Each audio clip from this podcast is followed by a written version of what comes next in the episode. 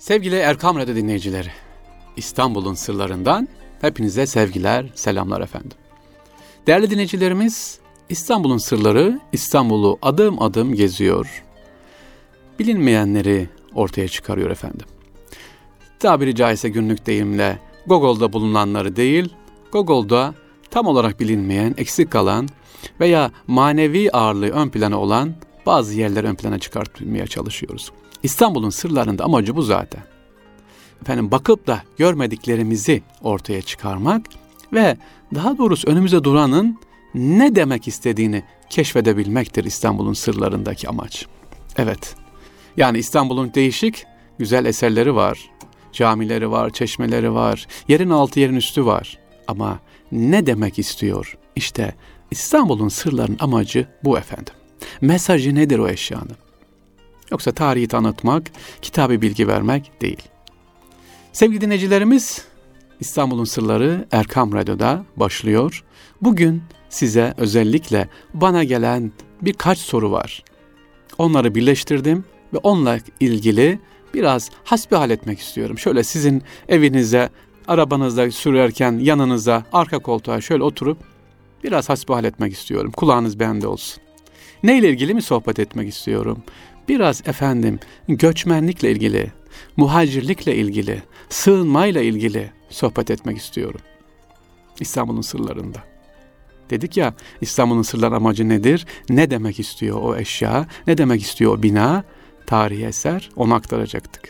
Bugünkü programımızda da konusu da göçmenlik, muhacirlik üzerine efendim ve mücavirlik üzerine. Sevgili dinleyiciler soru şu. Ah hocam şu kadar milyon İstanbul'da efendim Türkiye'mizde yabancılar var. Göçmenler var. İşte filan ülkeden geldi, filan ülkeden geldi, filan ülkeden geldi. Ne olacak? Ay sevgili dinleyicilerim, lütfen bunlardan şikayet etmeyelim. Ama iyi hocam size demesi kolay da biz işin içerisindeyiz. 100 liraya iş yaparken, 200 liraya yaparken 50 liraya oldu, 20 liraya iş oldu. Bir sömürü var, bir şu var, bir bu var. Ay şikayetler şikayetler göçmenlikten gelen misafirlerden hiçbir zaman Osmanlı devleti efendim şikayetçi olmamıştır. Şimdi bakacağım kimleri kimleri İstanbul ağırladı özellikle. Koskoca Osmanlı kimleri ağırladı? Bizzat efendim Abdülhamit Han bakın sözünde hatıratında ne diyor biliyor musunuz? Göçmenlerle bizzat ilgileniyor Abdülhamit Han özellikle Osmanlı-Rus Savaşı'nda göçmen olmak zorunda kalan, vatanlarını terk eden Müslümanları kucak açıyor Osmanlı. Ve şu cümle ona ait hatıratında geçiyor. Diyor ki, o savaşın sürüklediği felaketler altında ezilenlerin yardımına yetiştim. O göçmen dindaşları kondurmak ve yaşatmak için mümkün olan her şeyi yaptım. İstanbul'dan Sivas'a, Halep'e kadar bir uçtan bir uça göçmen köyleri kurdum. Bunların birçoğundaki camilerin masraflarını Allah'ın bana emanet buyurduğu kullarıma acizane bir yadigar olmak üzere kendi kesemden verdim, diyor Abdülhamit Han padişah bizzat kendisi ilgileniyor. Bugün de Türkiye Cumhuriyeti Devletimiz ve Sayın Cumhurbaşkanımızın da sık sık üzerinde durduğu gibi efendim bizler kucaklayıcı bir milletiz. Ufak tefek münferit olayları genele şamil etmeden kucaklayıcı özelliğimizi inşallah devam ettireceğiz. Tarihe bakalım efendim. Tarihe. Biraz eskiden alacağım. Sonra yakın tarihe doğru geleceğiz. Bizler kimleri konuk ettik İstanbul'da? Kimler? İlk önce bakarsanız e, bize sığınanlarla ilgili e, efendim Kara Koyunlu Kara Yusuf ile Celayirli Ahmet var. İki kişi. Bunlar Osmanlı'ya sığınıyor. Bakın Yıldırım Beyazıt'a sığınıyor. Timur istiyor ki bunları ver.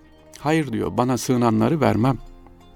Ve meşhur duyduğunuz gibi bildiğiniz gibi Ankara Savaşı. Sonra efendim başka dışarıda ne var? Macar milliyetçisi Toklü İmre dediğimiz kişi Osmanlı Devleti'ne sığınıyor. İkinci Mustafa iltica eden İmre'ye İzmit'te bir malikane veriyor efendim.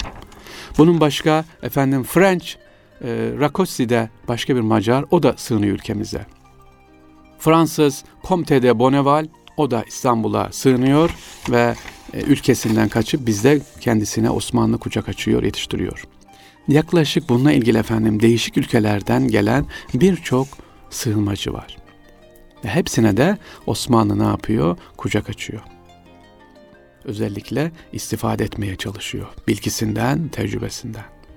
Ve bir kişi var. Özellikle efendim Üsküdar'da olanlar mutlaka ziyaret etmelerini isterim. Belki bunu bilmiyorlardır. İnşallah yakın zamanda giderler. Nedir? Buhara Cumhurbaşkanı Osman Kocaoğlu Hoca. Aa, Buhara Cumhuriyet miydi? Bir de Buhara Cumhurbaşkanı var. Evet, Buhara Cumhurbaşkanı Osman Kocaoğlu. Efendim kendisi 1878 yılında Türkistan'ın Fergana Vadisi'ndeki Oş kasabasında doğuyor. Ve Eylül 1923'te Ruslarla yapılan savaştan sonra özellikle mücadele ediyor. Buhara'nın devlet olarak oluyor. Bunun ilk cumhurbaşkanı kendisi. Türkiye'ye 1923'te geliyor. E, Mustafa Kemal Paşa'dan sıcak ilgi görüyor ve İstanbul'da hatta kendisine Mustafa Kemal Paşa milletvekili bağışı bağlanıyor. O Türk vatandaşlığına geçiyor. Türkiye'de soyadı kanuna uyanca da Kocaoğlu soyadını alıyor. Mezarı nerededir? Efendim 1951 28 Temmuz 1968'e kadar Türkiye'de yaşadı ve burada vefat etti. Buhara Cumhurbaşkanı'nın mezarı Osman Kocaoğlu İstanbul'da efendim Özbekler tekkesindedir. Müsait olanlar gidip görebilirler. Yine bakın ülkemizde kimler kaldı? Ahıska Türkleri. Hala bugün bile kapımız açık. Onlar da vatanlarından cüda ettiler, ayrıldılar efendim. Ama Osmanlı ne yaptı? Ahıska Türklerin de kucak açtı. Sadece Osmanlı mı? Türkiye Cumhuriyeti Devleti de elhamdülillah o büyük devletimiz de hala da açmaktadır, açıyor kendilerine. Ve hiçbir zamanda şikayet etmemiştir. Aa hocam güzel ama sadece Müslümanlar gayrimüslim yok mu? Olmaz olur mu? Osmanlı Devleti'nden bugün Arnavutluk dediğimiz semtimiz var ya Arnavutluk şey Arnavutluk ülkesi var ya oradan gelenlerin kurduğu işte Arnavutluk. Nerede? E, bebeğe geçince oradan gelen vatandaşlarımız Müslüman gayrimüslim oraya yerleşiyorlar. Sonra efendim beyaz Ruslar geliyor. Bolşevik ihtilalinden sonra İstanbul'a yoğun bir göç alıyorlar. Birçok insan İstanbul'a geliyor, sığınıyor. Hiçbirine de ya siz gidin gayrimüslimsiniz burada işiniz ne demiyor Osmanlı. Ya da zaten bizim kendimize yeter. Sıkıntıdayız. Birinci Dünya Savaşı, Çanakkale dur hele demiyor. Bir ekmeğimiz varsa bölüşürüz diyor. Yine aynı şekilde 1877-78 Osmanlı Savaşı'nda 10 bin Azeri Türkiye'ye sığınıyor efendim.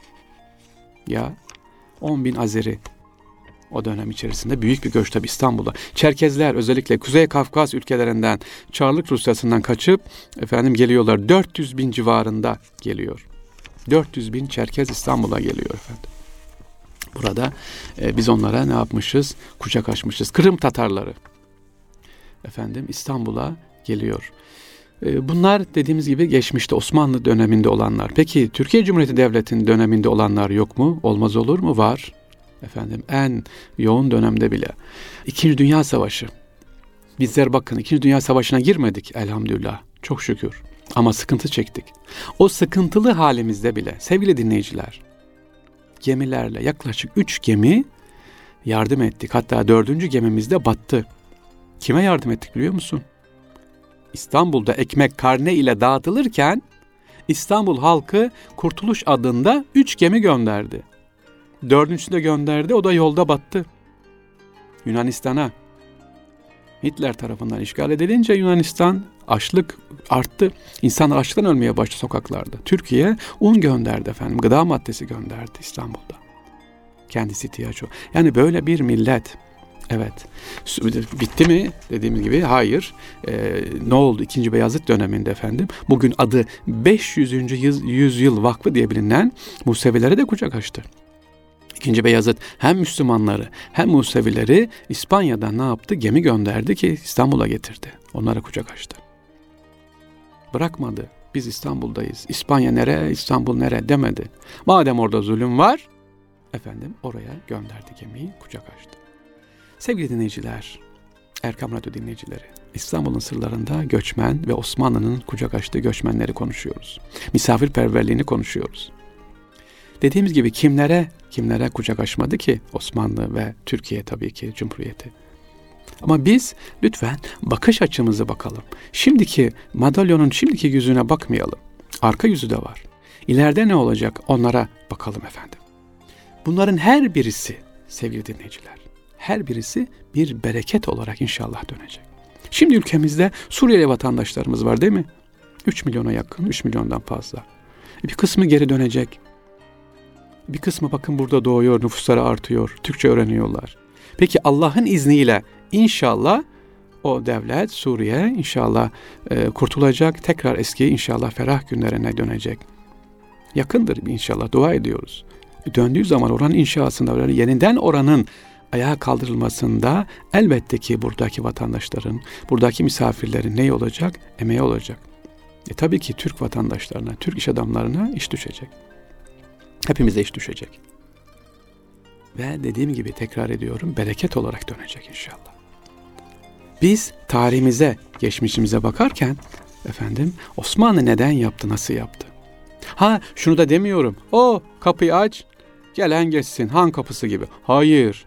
Hiçbir zaman Osmanlı devleti böyle han kapısı gibi değil. Gelen geçsin belli bir disiplin içerisinde. Belli maddeler içerisinde kabul ediyor efendim. Yaklaşık 12-13 madde çıkartmış. Kimdir gelen? Hangi meslekte geliyor? Nereye yerleştirilecek? Hangi işi yapacak? Hangi topraklar verilecek? Tabii Beyaz Rusların yerleştiği yerler efendim. Musevilerin yerleştiği yerler. Mesela bugün Polonez köy var. Polonya'dan kalkıp gelen Polonyalıların oradan işgal edince Rusya tamamen koskoca bir devlet ortadan kalktı. Büyük bir kısım buraya yerleşti. İstanbul Polonezköy'e. Ne yaptılar? İhya ettiler. Bugün bakın gidiyoruz Polonezköy'e. Kaynaşıyoruz. Bereket olarak dönecek inşallah. Ee, yine İstanbul'da Beyoğlu'na giderken e, Atarla başından geçerseniz şöyle yukarı Taksim'e doğru sol tarafa kafanızı çevirin. Orada bir e, iki katlı bir ev var. Müzedir orası. Adam Wick Müzesi dediğimiz Polonyalı şair. Evet bu Polonyalı şair İstanbul'a sığınıyor. İstanbul'a sığınıyor. Burada vefat ediyor ve kendisini Fransa'ya çağırıyorlar. Diyor ki gel burada sana katiplik verelim. Burada e, görevde çalış, e, devlette çalış Paris'te. Hayır diyor cevabı. Çünkü kolera salgını var İstanbul'da. Aman çık diyor. Cevabına bakın Polonyalı şairin cevabına deyin. Diyor ki herhangi bir yerde Paris'te diyor devlet memuru olmaktansa Osmanlı'da diyor bir katip olmayı yeğlerim diyor. Katip olmayı yeğler ve burada vefat ediyor. İç organları buradadır. O ev şu anda müze. Ziyaret edebilirsiniz. Beyoğlu tarla başında Edemvik Müzesi dediğiniz zaman gösterirler Polonyalı şair. İç organları burada. Efendim kemikleri e, mezarı Paris'te. ikinci mezarı. Üçüncü mezarı ise Polonya'dadır. Üç ayrı yerde mezarı var ama ilk kaldığı yer biri, bizi burası bakın. Ne yapıyor sevgili dinleyiciler? Dediğimiz gibi bunlar hep gittiği yerlerde bize bereket olarak geri dönüyor. Allah kolaylaştırsın efendim. Hepimize bereket nasip etsin inşallah. Yani sevgili dinleyicilerim bakış açımız bizim önemli. Geniş bir şekilde tutmamız lazım, söylememiz lazım inşallah. Başka İstanbul'da özellikle o kadar gelen göçmenler var ki Osmanlı döneminde de günümüzde de şöyle hatırlayalım bakalım. E, Körfez Savaşı sırasında neler geldi? Kimler geldi? E, Hazer Halepçe'den kaçan 1988'de 60 bin ile 120 bin arasında insanlar Türkiye'ye sığındı. Irak'tan. Ve 1989'u hatırlayan var mı? 1989'a ne olmuştu? 400 bin Bulgaristan Türk'ü geldi. Ya peki ne oldu 400 bin Bulgaristan Türk'ü? Geldiği zaman aynı Suriyeli vatandaş onlar da sıkıntı çektiler. Yabancı dilleri vardı, Rusça biliyorlardı, çalışmaları vardı. Ama sonra ne oldu? Bereket olarak döndü efendim. Şimdi bakın Bulgaristan Avrupa Birliği'ne girdi. E o vatandaşlarımız da hem Türk vatandaşı hem Avrupa Birliği vatandaşı. 92-2001 ee, Yugoslavya'dan gelenler efendim. Saraybosna, Boşnaklardan gelenler. Bunlar da bizim nedir? 25 bin Boşnak. 20 bin Kosovalı 99'da. 20 bin Arnavut 2001 yılında. Ya bunlar hiç bilmiyoruz günlük olaylar ama baktığımız zaman dünyanın neresinden bize göçmenler geliyor efendim. Ve tabii ki eskilerimiz hatırlar efendim mübadiller var. Türkiye Cumhuriyeti ve Yunanistan Devleti'nin isteğiyle Lozan Anlaşması'na mukabil eden 1,5 milyon civarı Müslüman ve Rum Ortodoks ne yaptı? Değiş tokuş yapıldı. Birden 1,5 milyon insan, 1,5 milyon birden o genç cumhuriyet döneminde. Ama hepsine ne yaptık? Kucak açıldı. Biz dediğim gibi soframızı sevgili dinleyiciler e, niyet edersek, bereketlendirirsek tekrar ediyorum, altını çiziyorum, bereketle, hayırla dönecek inşallah. Yakın tarihte de biz inşallah bunları ne yapacağız? Göreceğiz. Sevgili dinleyiciler, son 150 yıllık tarihimize bakarsak, bu e, Türkiye Cumhuriyeti'nin ve Osmanlı Devleti'nin kabul ettiği e, göçmenlere bakıyorum. Bununla ilgili bir araştırma yaptım geçtiğimiz günlerde. Aa, bir kaynak ne diyor biliyor musunuz? Türkiye nüfusunun yarısına yakını son 150 yıllık dönemde göç edenlerden oluşmaktadır. Ya 150 yıla bakıyoruz 80 milyon muyuz? Demek ki bunun 40 milyonu göçmenmişiz aslımız. Kimimiz Kazakistan'dan geldik, kimimiz Türkmenistan'dan, kimimiz Fas'tan, Tunus'tan geldik, kimimiz Irak'tan, Suriye'den geldik buraya. Ama neyiz biz? Türk vatandaşıyız. Türk bayrağı altındayız. İstiklal Marşımızın efendim şuuru, etkisi altındayız. Ne güzel inşallah. E, kimimiz tabii farklı farklı yerlerden. Selanik'ten, Bulgaristan'dan, Romanya'dan gelenlerimiz var ama hepimiz kaynaştık. Bugünkü nüfus yapımızın özellikle Anadolu'ya gidenlerle şekillendiğini e, söylemek yanlış olmayacak efendim. Osmanlı Beyliği nereden gelmişti bakarsanız o da Moğollardan kaçıp Anadolu'ya geldi değil mi? Koskoca beylik oldu. Ve e, kucak açtı. Evet değerli dinleyiciler programımızın adı İstanbul'un Sırları diyoruz. E, bugünkü konumuzda ne var? Göçmenlik, mücavirlik, mültecilik üzerine konuştuk. Acaba Osmanlı'da neler yapmış? Türkiye Cumhuriyeti neler yapmış? Kucak açmış. Ama belli bir disiplin içerisinde herkesi kucak açmış, gönlünü açmış. Efendim kimseyi ne yapmamışız? Dışlamamışız biz. Bizler bakarken sevgili dinleyiciler özellikle göçmenlerin bize faydası Osmanlı'da yok mu? İş gücü ve asker faydası olmuş efendim Osmanlı Devleti'nde. İkinci Abdülhamit Han dediğim gibi özellikle bunun üzerinde durmuş. Çanakkale sırasında biz bunu ne yapmışız? Çok büyük faydasını görmüşüz. Ama dediğim gibi belli bir disiplin içerisinde. Peki neden biz kucak açmalıyız? Çünkü Osmanlı'nın hamuru efendim e, bizim hamurumuz genlerimize ne var? Kucaklaşma var. Böyle bir merhamet var. Kim olursa olsun ayrım yok. Ha bu ayrım yok derken hani bir sık sık anlattığım bir hikaye vardır. Onu anlatarak efendim bugünkü programı bitirmek istiyorum değerli dinleyicilerimiz. Hatırlayın Fatih Sultan Mehmet Han İstanbul'a gelirken ne yapmıştı? Edirne kapıdan İstanbul'a giriyor.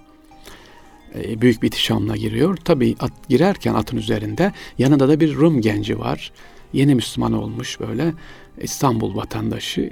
E, Fatih'i merak ediyor diyor ki acaba Fatih kim, nasıl birisi diye yanına kadar yaklaşıyor. Fakat o arada atın sarsıntısından Fatih'in dizi o Rum gencinin yanına, dizi karnına vuruyor sert bir şekilde. Eyvah diyor, canım yandı çocuk. Ah diyor. Ve Fatih'e bakıyor. Fatih Mehmet Han görmüyor onu. E, fark etmiyor. Çocuk diyor ki aa canım yandı benim diyor. Koskoca Fatih diyor bana vurdu ama özür dilemedi bakmadı bile diyor. Biz bunun için İstanbul'u fethini istedik. Bunun için mi diyor Müslüman olduk diye veriyor veriştiriyor. Konu Akşemseddin Hazretlerine gidiyor. Hmm, diyor. Vakayı geçiştirmiyor. Ve 1 Haziran 1453 Cuma namazı Ayasofya ağzına kadar dolu.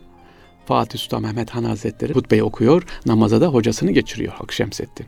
Ama Akşemseddin Hazretleri Fatiha'yı okurken, Cuma namazını kıldırırken efendim şöyle okuyor. Bismillahirrahmanirrahim. Elhamdülillahi Rabbil Müslümin diye başlıyor. Üç defa hem de. Allah Allah. Hata olur da üç defa olur mu? Tekrarlanır mı? Elhamdülillahi Rabbil Müslimin. Errahmanirrahim. Subhanallah. Bunda bir hikmet var diyor ve Fatiha'yı tamamlayıp doğrusuyla Elhamdülillahi Rabbil Alemin Errahmanirrahim bitiriyor. Namaz sonrası Fatih Sultan Mehmet Hazretleri geliyor. Efendim diyor bir hata mı yaptık? Bir edep hatası mı var?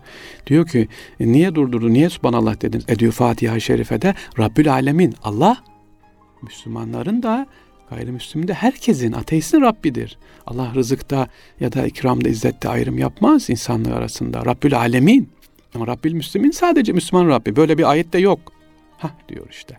Akşemseddin orada taşı gediğine koyuyor Ayasofya'da. Daha ilk cuma namazı, ilk dersi orada veriyor. Diyor ki Ey Fatih sen de diyor bundan sonra sadece Türklerin değil, sadece Müslümanların değil, sadece İstanbulluların değil, nesir herkesin diyor padişahısın. Kucaklayıcı olacaksın. Tıpkı Rabbül Alemin'de olduğu gibi. Bu ilk dersi işte orada alıyor. Biz böyle bir milletin torunlarıyız kucaklayıcı olarak sevgili dinleyiciler. Ve değerli dinleyicilerim Fatih Camii'nde namaz kılmışsınızdır çoklarınız. Herkese diyorum ki lütfen Fatih Camii'nin müezzin mahfiline kafanızı kaldırın. Orada bir resim var, bir tablo var. O tabloya bakar mısınız? O tablo ne demek istiyor acaba? Lisan-ı hal ile. Tablo şöyle, dünya haritası silüeti üzerinde Mekke resmi, Medine resmi ve Topkapı Sarayı'nın efendim iftariyelik kubbesi var. Bakın böyle. Lütfen gidin müezzin mahvin üstünde bakın. Ne diyor orada? Diyor ki kısaca ey padişah, ey yönetici sen dünyanın gidişatından sorumlusun. Yani Müslüman dünyanın gidişatından sorumludur. Tıpkı Necip Fazıl'ın dediği gibi. Öyle demiyor muydu? Müslüman dünyanın gidişatından sorumludur. Yani kucaklayıcı olacağız sevgili dinleyiciler. Evet İstanbul'un sırlarında bugün farklı bir konuya değindik. Kucaklayıcı olmak, göçmenlik, mücavirlik dedik. Onlara dedik e, İstanbul'da gelen misafirleri efendim Suriyeli vatandaşlarımıza, misafirlerimize, kardeşlerimize neden kucak açmalıyız? Ve dua ediyoruz bir iznillah bunlar dediğimiz gibi inşallah berekete dönecek. Zaten görüyoruz bakın ticarete başladılar. Efendim eğitim olanlar başladı, devam ediyor, okuyacaklar, Türkçe öğrenecekler. Ha biz de kafaya çalıştıralım, biz de Arapça öğrenelim biraz, pratiğimizi geliştirelim. Ne demiştik? İstanbul'da e, vardı efendim. E, insanlar ne yapıyordu? E, payitat, dersadet, asitane diyoruz. Değişik Osmanlı tebasındaki değişik ülkelerden İstanbul'a geliyorlar. İşte o tebadan bir tanesi Suriye vatandaşları. Evet sevgili dinleyiciler İstanbul'un sırlarında bugün sizlerle böyle bir hasbihal ettik. Böyle karşılıklı konuşmayı arzu ettim. Beni arabanıza, evinize konuk ettiğiniz için Erkam Radyo teknik ekibi olmak üzere efendim. Hepinize teşekkürler, saygılar. Haftaya görüşmek üzere. Allah'a emanet olun.